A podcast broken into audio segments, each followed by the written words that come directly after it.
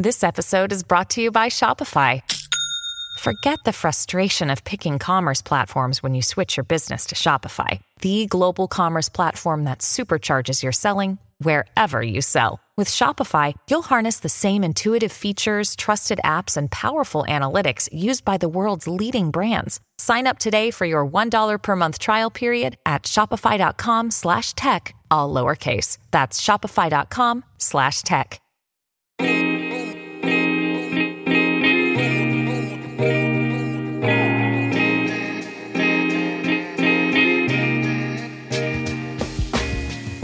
Hello, and welcome to Jesuitical, a podcast by the young, hip, and lay editors of America Media. That lay part means we aren't Jesuits, but we work with them. Join us each week for a smart Catholic take on faith, culture, and the news, often over drinks.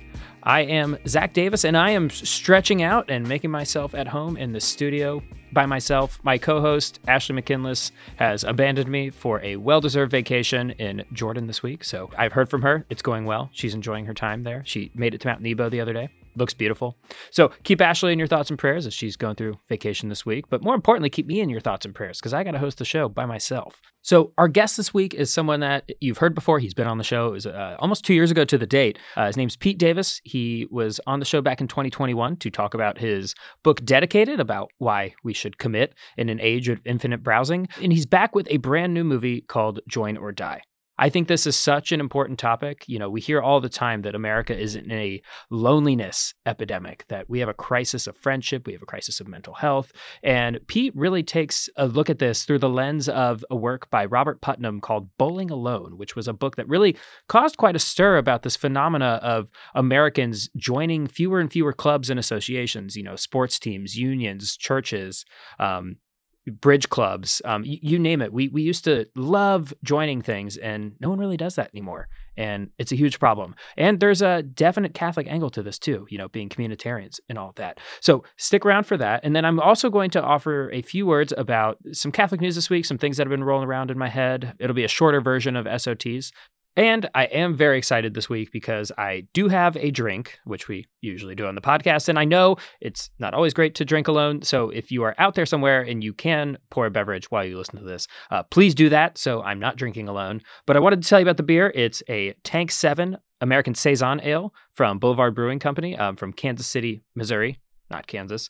And it is courtesy of a Patreon supporter who's joining us live in studio for this episode, Chris Kinker. We thank you so much. We always welcome Patreon supporters to come by and stick around for a recording of the podcast. But we also welcome their favorite contributions to the Jesuitical bar cart. So very much appreciated, Chris. Thanks for being here.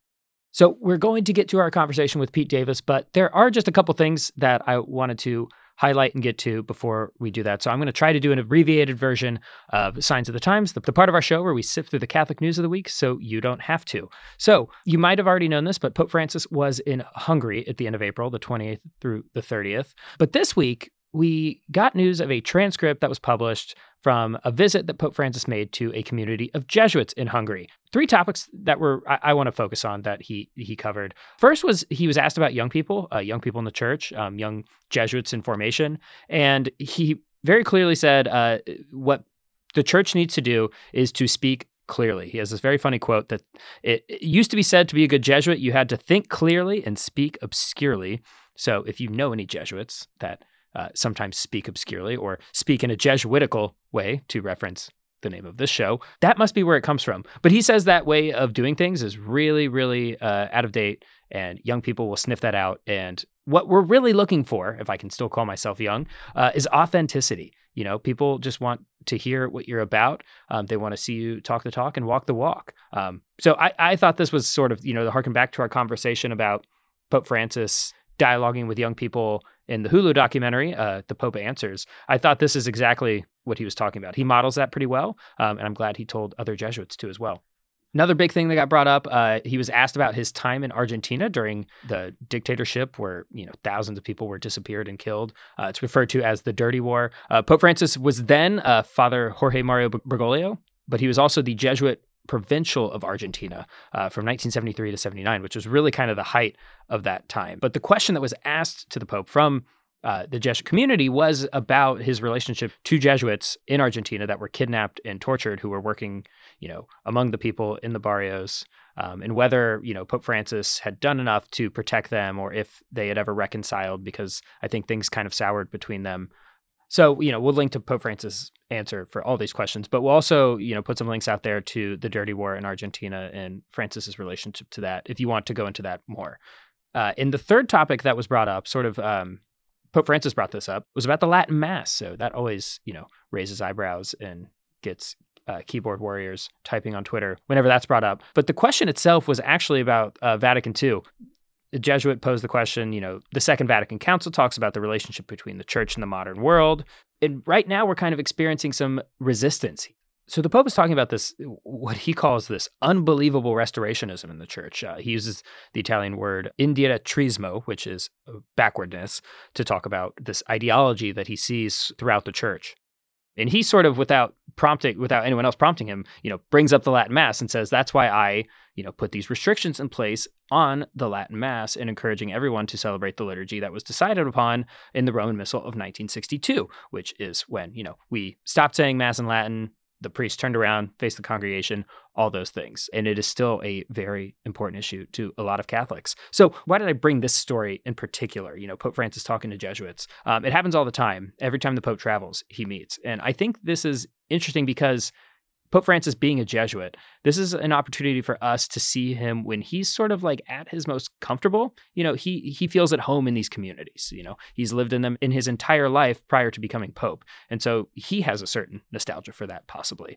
But in the absence of having frequent press conferences with the Pope, I think this quasi functions as one, right? But nonetheless, these are like chances for some like freewheeling Q&As with some people that are interested in the church. And Jesuits, you know, love them or hate them, they are pretty free in what they feel willing to ask the Pope. You know, to be able to ask the Pope about a very hard time in his life, a controversial time in his life, I know journalists that would shy away from doing that. So you're going to want to check this out. We're going to link to it in the show notes. You can read the whole transcript. You can read all the questions, all the answers. I didn't touch on all of them, but you can find that linked below. So that was my abbreviated attempt at Signs of the Times. Some Catholic news for you this week. But before we get to the interview, I do have a couple brief parish announcements, the part of our show where we ask you to please be seated before the final blessing. And first of all, want to thank some new Patreon supporters. So we recently published a bonus episode where we're talking about Hulu's documentary, The Pope Answers, where Ashley and I are joined by our colleagues, Fathers Jim McDermott and Ricardo da Silva. Great conversation about this really thrilling documentary of the Pope conversing with a number of young people on all kinds of topics. So very worth checking out. You can find a preview of it in this feed. But if you want the whole episode, you can join our Patreon community at patreon.com/America Media. And I want to give a huge shout out this week to some new patrons. So thank you so much to Chuck Dewar, Matthew Kenny, LMN, to Michelle Cerrone Collier, Gigi Brienza, and Haley Hayes. Thank you all so much for supporting the show. We can't do this without you. It means a ton. We're joined in studio today by a Patreon supporter. So Chris, thank you so much. If you're ever in New York, please don't be shy. Reach out to Ashley and I at jesuitical@americamedia.org. We'd love to see you. Coming up, we've got our conversation with Pete Davis. But before that, wanted to let you know a few words about our sponsor this week. So I have, if I'm honest, a ton of self-confidence, and that goes a long way in podcasting, also on the dance floor. But if I'm honest, I don't really have any skills at all. My hips, they lie. They lie a ton. And it's always been this like thing I've been very self-conscious about. I get nervous.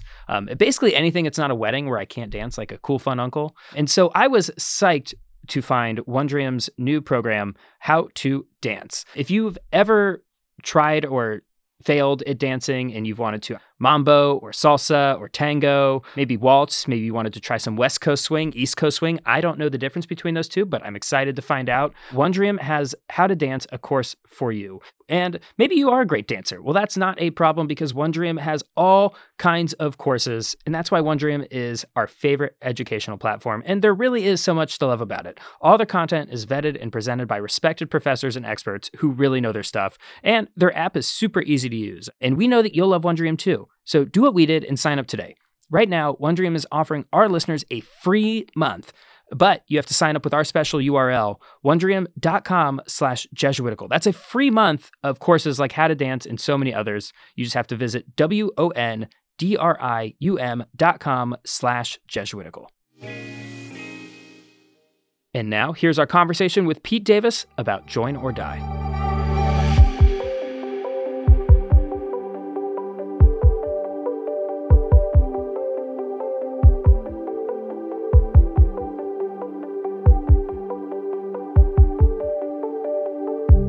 Joining us in studio is Pete Davis. Pete is a writer, civic advocate, and the author of Dedicated, The Case for Commitment in an Age of Infinite Browsing. And with his sister, Rebecca Davis, he produced and directed the new documentary film, Join or Die, about why you should join a club. Welcome back to Jesuitical, Pete. So glad to be here. Two-timers club. Yeah, no, it's an elite group. So welcome to it. And we were so excited to talk to you because we loved the conversation we had about Dedicated. That struck a chord with a lot of our audience. And yeah, I feel like now with Join or Die, we were talking a little bit off mic about how you're hitting this like niche. How did you describe it? Like public interest self-help. Public interest self-help, which is great. You know, I like making creations that both are about everything going on in social issues and community in America, but also very relevant to your individual life and could make you happier. Yeah, and I think the film is a great case for exactly that. So the film is called Join or Die, which is pretty stark. Yes. But after watching it, I don't think it overstates the problem. You know, we wanted right from the start to say exactly what the film is about. Its title is Join or Die, which is kind of making a claim, pretty stark claim. And then opening line of the film that I say is, this is a film about why you should join a club and why the fate of America may depend on it. And then we thought, oh, if we call our shot, then we have to earn it in the next hour and a half of did they make that case? And that's what we attempted to do. Babe Ruth pointing to where he's going to hit the home run. Yeah. So, and it's interesting because one, our like physical lives, like our physical health depends on it and our democracy. So can you give us a broad overview of how joining a club can save you individually as a country? It's good to start with individually because first off, we just, you know, right at the center of the film, we have our like, our super fact about this, which, you know, one of the protagonists of the film, Bob Putnam, says during his speeches after coming out with Bowling Alone, which is kind of the book at the center of the film, where he says, your chances of dying in the next 12 months is cut in half by joining one group. And we bring on this wonderful researcher, Julian Holt-Lundstedt, who actually kind of talks about that in scientific terms, which is, you know, there's a 50% decrease in mortality, which is kind of the most objective measure of health outcomes that you can get. And this measure is comparable to smoking. It's comparable to excessive alcohol drinking. It's comparable to air pollution. And we have all these public health programs out there to get you to stop smoking, to get you to not overdrink, to get you, you know, to work on air pollution for the sake of our health. And the point Julianne was making and the point Bob has been making is we should have that for social isolation as well because it's so important. Can you connect the dots for us? What's the causal mechanism that joining a club keeps you from dying? Yeah. So first off, you know, there are just some practical aspects of this. Like if you like literally the goofiest example is like if you're literally dying slowly in your house, knowing someone who will come check on you will help you. Yeah. So that's the most extreme version. But it's also, you know, having friends are the type of people that introduce you to hobbies that, you know, are good for you. They're the type of people that check on you when you're kind of going off the deep end on something. You know, there's so much associated with happiness with regard to being in community. And then there's also a growing body of research around happiness being connected to like physical health outcomes. And, you know, the evolutionary story of this is basically, you know, we came up as a species in groups. And so there's kind of this rediscovery of the idea that basically our natural state is together. And we process not being together as a lack. And so to return to being together gets us closer to the way we were built. You mentioned the main character of the film is Bob Putnam and his book and work, famously Bowling Alone. But for someone who hasn't heard of that, could you give the thesis of Bob's work and what he found? You know, and I'll start actually with the book right before Bowling Alone, which gives the stakes of this. So Bob Putnam was, you know, he's my former teacher, which is how I got connected to this. I took his class about 13 years ago. And he was just kind of an ordinary political scientist working in the 70s. And he's looking for different political science themes to explore. And he goes to Italy. And he discovers this perfect political science experiment, which is that Italy was breaking up from a national centralized government to a bunch of state regional governments. And he said, perfect political science experiment. I can test what makes democracy work by seeing what factors lead to some of these regional governments working and some of these regional governments not working. And the factor that he found was the most significant to making democracy work was not economics. It was not the design of the state or the constitution. It was not the quality of the state leaders. It was actually what he called civic culture or community, what he eventually titled social capital, appropriating kind of a term that's been around for about 100 years, which is the more connections people have, the more goofy clubs they're part of, bocce clubs and football leagues and, you know, just ordinary newspaper readership or just asking people how much do you trust your neighbor. That was what was the factor and what made those regions thrive. And then he comes back to America after doing that study. That's the little prequel to Bowling Alone. He comes back to America after doing that study and he goes, hey, you know, I've made this big discovery about the connection between community and democracy. What about my own country? So he starts looking into community in America. And he uncovers... What year is this? This is around early 90s. And he discovers that there's been a decline over the last, you know, at that point, 30, 40 years in community engagement, in the amount people knew their neighbors, in the amount they were joining clubs, in the amount they were part of unions, in the amount they were part of congregations. And eventually that all leads to the amount of social trust they had. And he made as his major symbol of that bowling alone, which he's, you know, one of the big data points he discovered was the amount of bowling we did was just as much as it was mid-century, but the amount that we were bowling in leagues, bowling in teams, was greatly declining. And he said that was the same across most all other groups. And he said, and, you know, he raised the alarm. He wrote this essay, Bowling Alone, America's Declining Social Capital, and it went viral. It was on all the newspapers, all the TV shows. He was invited to the White House, and everyone in the late 90s started talking about, oh, my gosh, we have this community problem in America. But then it, you know, kind of fizzled out. Yeah, they didn't fix it. So just spoil it. I'm like, I want to go back in time and be like, okay, guys, what the heck? Like, well, part of it was like he was Chicken Little saying the sky is going to fall. He says, I discovered in Italy it's very important to democracy and very important community to societal thriving. And I'm seeing all this writing on the wall of what's going to happen. And I think part of the reason it didn't take off is because most people didn't think the sky was falling. They're like, America's fine. You know? And now 20 years later, you know, Bob talks about this in the movie and we can all see around us. Most people feel like, oh, yeah, we do have some trouble in America. Yeah. The sky has fallen. Yeah. And part of the reason we wanted to make this movie was this fact of like, let's revisit the prophet who predicted it.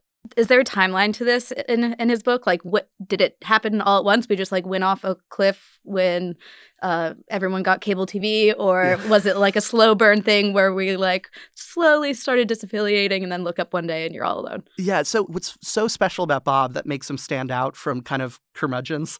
You know, there's a lot of people writing about things used to be better in the good old days, and our movie and Bob himself is not nostalgic about that. But what set Bob apart is he didn't really have a nostalgic agenda. He was just a guy who loved collecting large data sets and crunching the numbers on it. So he just started collecting data sets on union membership, church membership, group membership, neighborhood trust, things like this.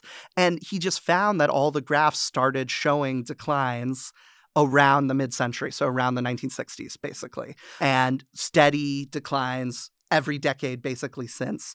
The fastest were in kind of ordinary club membership. You know, he found that it was basically cut in half between the 70s and the 90s, the amount of people who reported, you know, how many club meetings did you go to a year? The stuff that was declining slower when he wrote Bowling Alone in the 90s and the big book came out in 2000 was religion. There was still a decline, but it was like 90% to 75%. In the years since Bowling Alone, that's when you've seen the biggest religious decline. And so, you know, you've probably talked about it on the podcast, but, you know, we crossed the 50% threshold in congregational membership in the last few years. And, you know, in Bowling Alone, if you read the old book, it was like, we have a decline. We're down to, you know, 80% membership. So a lot of that decline has happened in the last 20 years. And it's not even formal clubs. Like, I was stunned by the stat about picnics. Where I wrote it down because I was blown away. Is, you know, most Americans would go on average 5 picnics a year in 1975. Yep. And by 1999, that went to 2 times a year, which is that's a pretty significant drop, and not a way I would have ever thought to have measured anything like this. But are there other like informal things that you're seeing? Picnics, dinner parties are down. The amount of times you've had neighbors over to the house is down. And then he collects other aspects of kind of social like unraveling. So the amount that we're flicking people off, we report flicking people off goes up, you know, has been going up. Oh, fascinating. The amount of people that report saying, I could beat someone else in a fight, which is kind of a fun social science one of like, you know, of kind of belligerence is also going up. So, you know, this is the reason Bob wanted to find this informal data was because, you know, people used to say, oh, you're saying the Kiwanis Club or the Rotary Club is down, but we're all joining new clubs. And he was like, I have a feeling that's not the case. And he actually, we talk about this in the movie, he found really interesting data sets. Like he talked to a marketing firm that had been asking people questions just for their corporate clients. And that's how he got the picnic data because, you know, the ketchup companies want to know if people are going to keep buying hot dogs or something. Or, you know, the napkin companies want to know if we're still having dinner parties. And so he found this proprietary data that actually showed all types of connection, even informal connection, was down. So one thing that I was thinking about when watching the film is like, it seems like such like obvious goods. Like, who doesn't love a picnic? Like, who doesn't love a dinner party? Who doesn't like, well, like, so what is preventing us from wanting these things that we know are so essential to our personal health and social health? And so like, if it's just, it seems like if it's so obvious that these are good and people enjoy them, then what's keeping us back? You know, I feel like this is always a dance between our ideals and our institutions. Like the way we design our world reflects what we want. And then the way they design our world structures what we want and do. And it's a dance back and forth. And slowly over time, if there was this kind of emergence of hyper-individualism, slowly we started baking that hyper-individualism into our institutions, whether soft institutions like cultural tropes or hard institutions like how we design the economy or how we design our cities or literal architecture or urban design. And so over time, you become locked into a way of being. And so we can always fight it, but it becomes harder. So, you know, we start designing our cities in a way that is not conducive to connecting with each other. Less plazas, more big streets to be in your car. Less front porches, more back patios. You know, our economy, we have to ask questions like, is that conducive to us, the way that our work week is scheduled? The, you know, amount we're getting paid to make ends meet, is that conducive to connecting with other people? And then cultural tropes, too. You know, you get a bunch of culture tropes that, you know, start celebrating not connecting. Like, you know, George Carlin becomes super famous in the 80s writing, I hate all groups, you know, and would get huge applause lines saying that. Nothing against George Carlin. I don't want to go against him. But, you know, you have waves of different, you know, times when community is emphasized versus individualism is emphasized. Well, and even like I have a hard time ignoring like the technology that we've just sort of accepted to infiltrate our lives. Like the film touches on television being sort of like at least a correlative indicator for the more time we spend watching television, there's a correlation between the time we spend in groups has decreased almost 1-to-1. And that was with television. And I think now we're not even like watching the same shows at the same time with like the advent of streaming. And like, I think we all just spend a ton of time in these like socially connected spaces.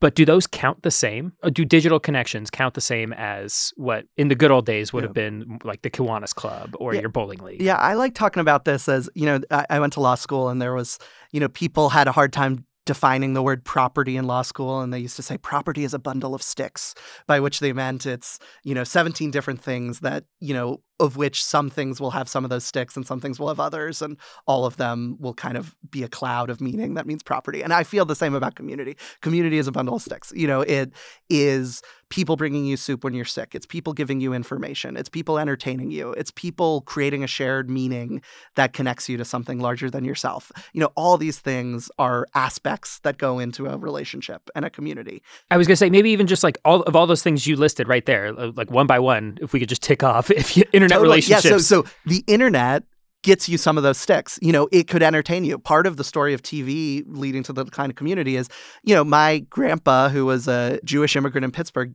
you know, used to go to the Yiddish theater that his neighbors were the people in the play, you know, in his town in Pittsburgh. And now you just watch, you know, famous people far away on TV. And so now, you know, the internet can entertain you and make up for that Yiddish theater. Too, the internet can give you information about what's going on. You know, it used to be, you know, community would tell you about the open job. Now you can go on LinkedIn or something. Maybe it can give you a sense of meaning of something larger than yourself. But probably not. Maybe it can bring you soup when you're sick if that internet relationship allegedly leads to a real world relationship. So the question we have to ask ourselves is, you know, is there higher quality, more sticks that make up community in real world relationships as you get out of internet relationships? And are we getting a thinner, more meager version of community out of internet relationships? Though, Bob is really clear in saying, you know, it's not an either or, because, you know, there are some early findings that when there are what he calls alloys, internet communities that also have a real world connection, or real world communities that also have an internet connection, it might actually supercharge the community. So when your book club has a text thread, you went from meeting and being in community and getting a bunch of the joys of community once a week at your book club or once a month at your book club to getting that and getting fun links sent to you, getting new invites. Hey, we're all at the bar tonight. 2 of us are at the bar tonight. Getting more, you know, support when you have needs and make you feel closer to your book club when you next meet. So we all have to think about the end goal here, not kind of either or. There's a lot of gray area. Yeah. So I had this is kind of off what we were talking about, but I had this weird experience during the pandemic of, I feel like the narrative was like we all became isolated, but in some ways, like, my world shrunk so much down to like literally my neighborhood, because yes. I was like, I had my pod of friends and we were within walking distance of each other. We had a lot of picnics because it was outside. We found the one bar that we go to and like get to know the bartenders. And I for the first time since living in New York felt like I did have more community.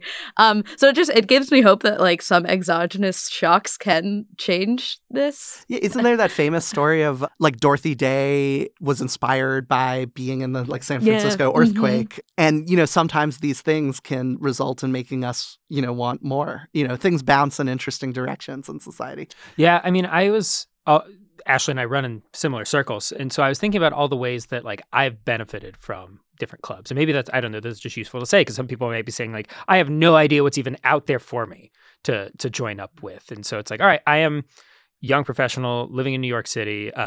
I have friends from a rec soccer team that I signed up with. And those are mostly random people. I started watching Premier League soccer and found a bar in my neighborhood that everybody gets together and watches that team, which is a totally different experience than just like joining some online forum and, you know, watching at my house. Yeah, isn't that so much better than the funniest tweet? Yes. So like the funniest tweet about the game is like, oh, haha, that was really funny. None of my friends would have ever said something that funny because it's the funniest one, you know, that was algorithmically shown to you. But just seeing it with a friend is a billion times better than the funniest tweet. Yeah. No, it's so true. It's in like the experience of community and euphoria and despair. So there's that. I belong to a parish. I live within walking distance to friends. And I feel like this film made me way more grateful for all of these things, because I am aware that is not the norm for most people. Yes. You know, our goal was actually, you know, we had this two-sided goal with the film. One is for people who weren't joiners, it would be a nudge to become a joiner. This is a film about why you should join a club, join or die. But we also wanted for people who are joiners, who do feel a sense of connection, to just notice it more in their life and see it through that lens. And, you know, sometimes I like telling the story of, you know, someone who's running the first Thursday book club of every first Thursday every month, and they're like, do I want to send that email and do it and you know, does this really matter? You know, one of the messages of the movie is it really does matter. Go out to the bar, go to the club, you know, join the thing if your friend wants to bring you along to it. I finished watching earlier this week and there's a Liverpool game and I literally texted Ashley and said, I was on the fence about watching this at home or going to the bar. Yes. So I'm going to send you my tab. Okay. Someone actually came up to us after a screening. We were just in Lansing, Michigan, and a guy came up to me and he goes, "You just ruined my retirement." I'm so sorry to hear that.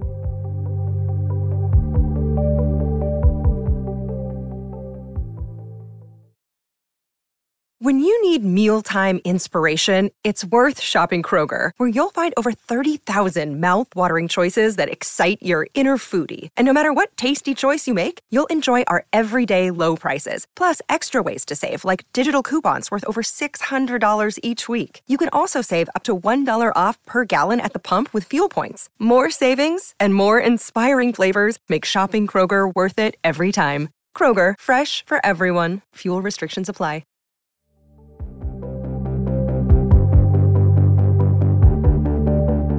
There's a moral dimension to this that I wanted to touch on and give you a chance to kind of speak to, since this is a Catholic podcast, because I do feel like there is a fundamental difference of outlook between like individualism and collectivism. And I'm wondering what you think Catholic social teaching has to say about the difference between those and the ways we should organize American civic life.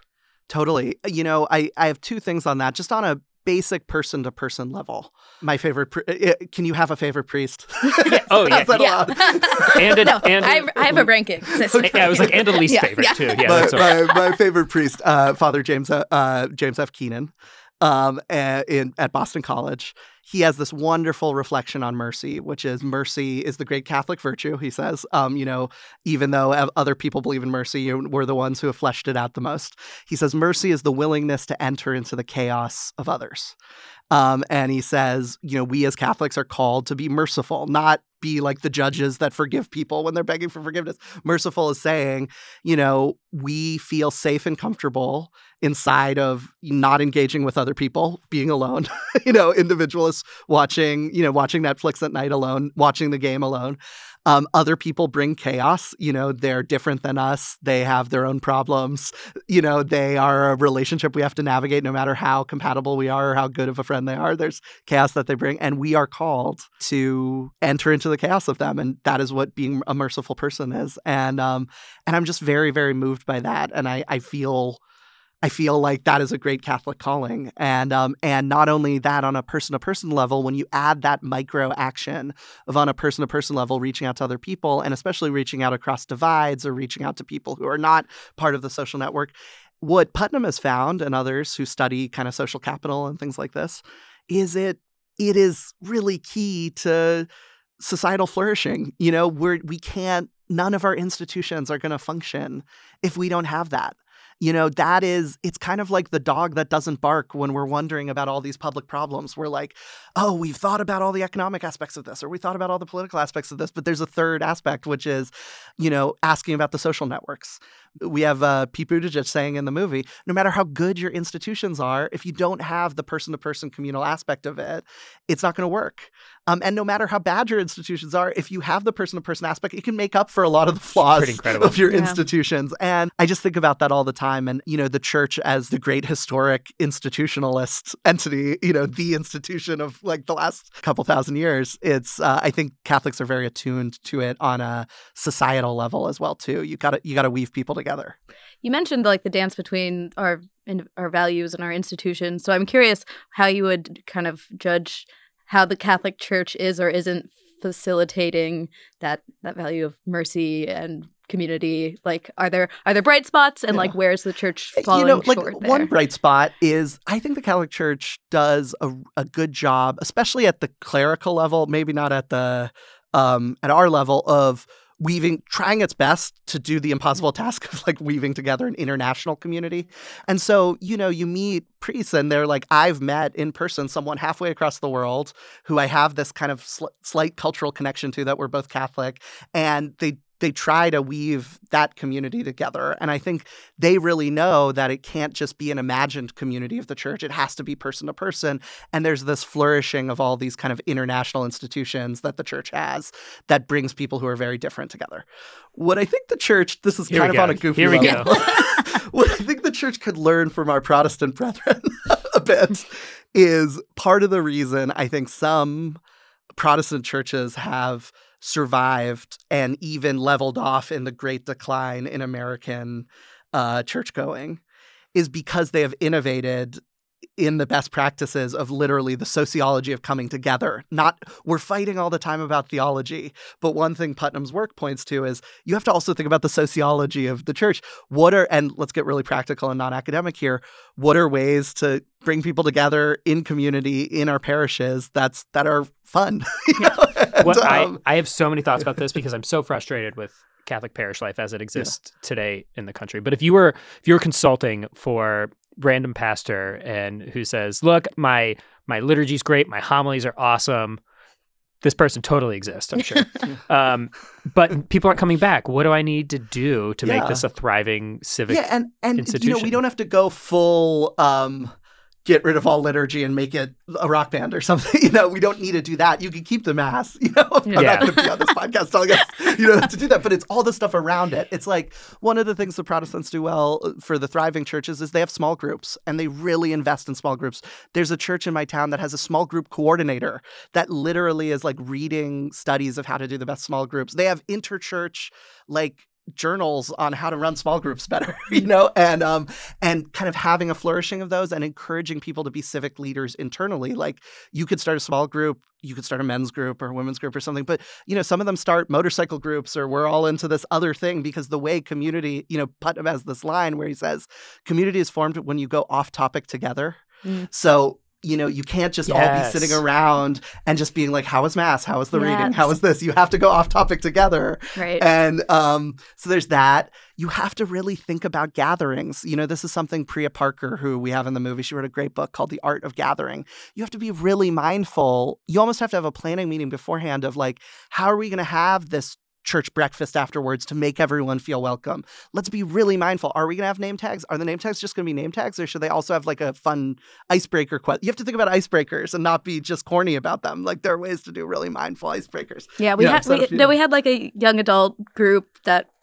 at my parish that had since like dissolved because it was that like feeling. It's like, okay, after mass we go and we awkwardly stand around a table with like a plastic cup of wine and some cheese, and we're like, the only thing bringing us together is that we're like young adults, and like that's not something like that's like I'm gonna get jazzed about going to. And so how can the church do that better?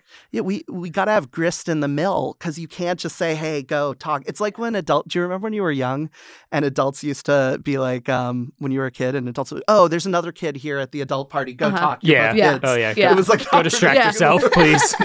Like, I'd rather sit alone. Yeah.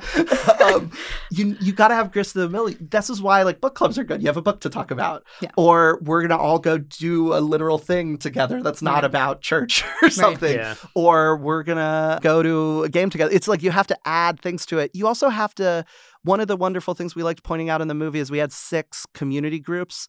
And we had this one community group, which was Red Bike and Green, which was a Black Bike collective in Atlanta. And they said, community, we just all wanted to go biking, and we wanted a place for all of us to go biking. And then we just did what we love together. That's one thing we tried to say about it. And, one of the wonderful things you could do with a parish community is what are things that those young adults want? They might all want to learn something, or they might all want to, you can go serious sometimes. And it could be they all might want to deepen their faith by reading. Maybe they all want to, let's read the best of Catholic literature and have a book club of, Flannery O'Connor or something, whoever, or something that's off topic like that. And, I would say let's look at our Protestant brothers and sisters who have done a good job of kind of growing that. The other thing, too, is I'm always big on this. One thing we noticed in the communities that we're working is you have to get a little weird, because it feels like work and it feels like a corporate team building exercise if you don't have a little bit of weirdness. So like we have the Odd Fellows, which was one of the great federated societies in the movie. And they have all this like symbology and symbolism, and like, they get tattoos of the symbols, and they have sashes, and they have different catchphrases. And, we already have that. We have our symbology in the mass. Yeah. Oh, yeah. But you could have just like very light symbology in your group. Like give your group a goofy name, give your group a funny, we're all going to learn the handshake to start out. And you could be a little post-ironic about it. But eventually that stuff is the grist that adds up to like real world human connection. There's two thoughts I have. One is if you just rebrand from like club to collective, I feel like has more like cool cachet. Get weirder. Yes. Yeah. Like the instantly increase the young adult collective at the parish is way better than the young adult group. So that's my first thought. So free idea there. Second, I think it's really easy to blame sort of like the stuff around us in the institutions and the parish. And there is something that is incumbent upon us, especially like invested young Catholics that are listening to this show, to have to like suffer through some of the like imperfections and weird times and hard things about like first starting a club or first joining a club, right? The point where you have to get from like, we're here because of this thing, and then we go off topic together, that there is usually some distance that has to be crossed there. Yeah. And I don't know that we're the best, or I'm the best at being patient to sort of wade through that to get to the good stuff. Yeah, that is why, you know, one thing Priya Parker talks about is she wrote in The Art of Gathering, she wrote about how aggressive hosts need to get more love because, you know, no one wants to be like the aggressive host that says you two should talk about this or you're this and you're that or everyone needs to stop and we're all going to do this. But she says those are the people that hit fast forward on some of that valley like of awkwardness. It is my wife. Yeah. Yes, because in the end, we need to be like super grateful for people like your wife on this because they take on by having the social confidence. Like this is the calling of the socially confident is they need to get, just like how the rich need to give their money to other people. You know, the socially confident need to give, you know, use their confidence as cover to bring the rest of us together. And so telling everyone, you need to share that story about that thing that happened because it would be awkward and like we all want to be self-effacing. And so you never want to share the story. But like once you're forced to share the story, it becomes awkward not to share the story. So there's stuff like that. And, you know, having some structure that brings out our vulnerabilities of sharing more of ourselves. You know, there's that great Timothy Kreider quote that people used to make fun of because it was so intense, which is like, if we want the fruits of being loved, we must pass through the mortifying ordeal of being known. What prose?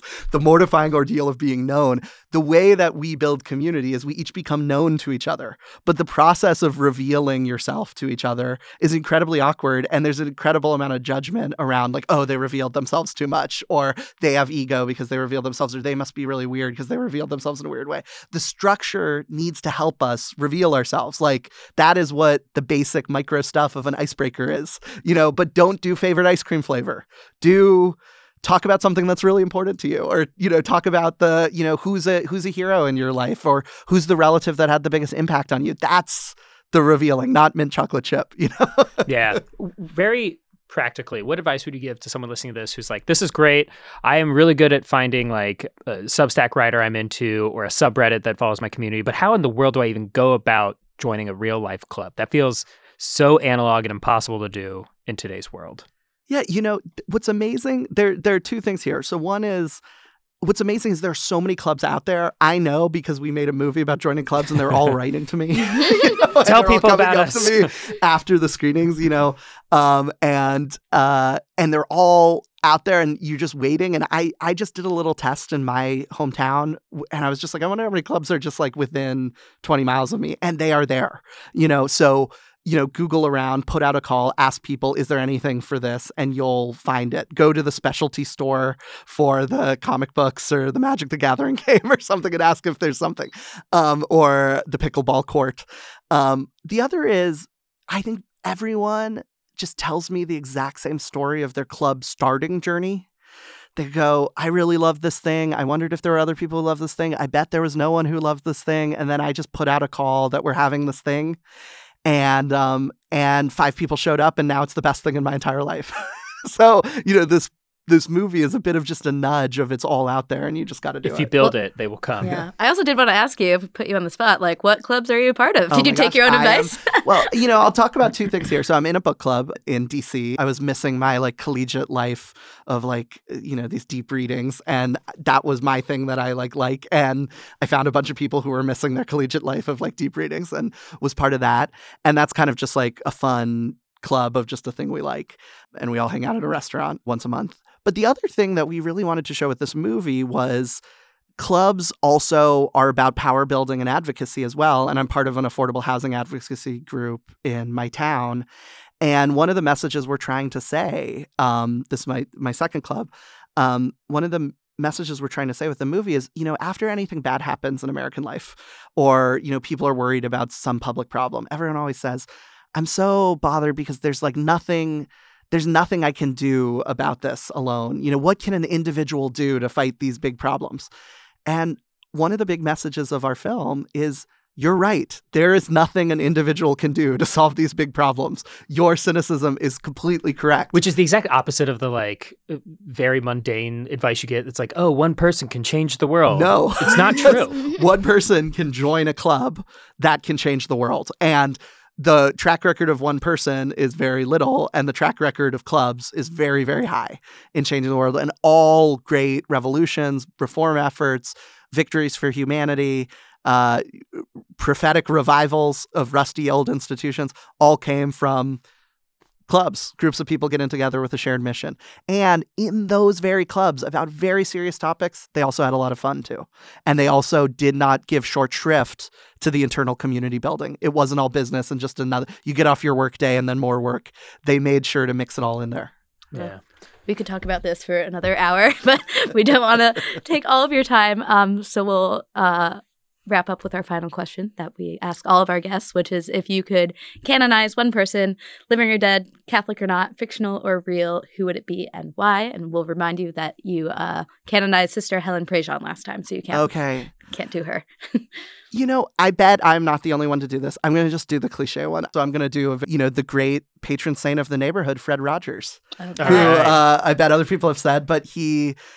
You know, one thing that I think is totally underappreciated about Fred Rogers is he was basically pushing an ideology on children of neighborhood community, you know, and I think people have focused on the you are special side of Fred Rogers and they think, oh, this is a story about individual kind of one of the cultural institutions of individualism, this guy on TV telling kids you are special. That is a very important part of his work. The other half of his work was completely communitarian. You are special and special you has something to give to your lovely neighborhood and you should get to know all your neighbors. And so I think that would be an appropriate saying. Fred Rogers recently, he fell. We had some listeners organize like a March Madness between people being canonized on the show. He came in second. Okay, great. To the listener, he fell to Pope Francis. So, okay. But maybe this will put him back on the map. Yep. Get him seated higher next time. The film is Join or Die, and where can people find this? Yeah, so if you go, we are touring the country at film festivals and at independent screenings. If you go to joinordie.film, you can see all the places we're screening around the country. And there's a form. If you're not in one of those places, fill it out and we will come to your we'll hopefully come to your neck of the woods or your institution. And then we're hopefully on streaming by the end of the year, or early next year. Awesome.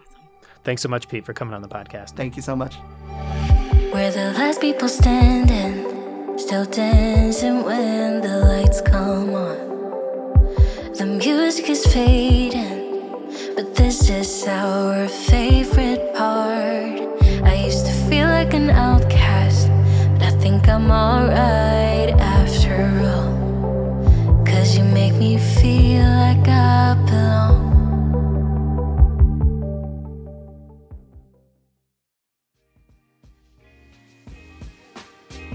Jesuitical is produced by Sebastian Gomes, with production assistance from Kevin Jackson and Cristobal Spielman. Our sound engineer is Kevin Christopher Robles. Faith Formation, provided by Father Eric Sundrup. Live studio audience, provided by Chris Kinker. You can follow us on Twitter at Jesuitical Show. You can find us on Facebook also at facebook.com/groups/Jesuitical. Please subscribe wherever you get your favorite podcast. And if you're on Apple or Spotify, please leave us a review. Jesuitical is recorded in the William J. Loschert Studio at America Media in New York City. For America Media, I'm Zac Davis, and we will see you next week.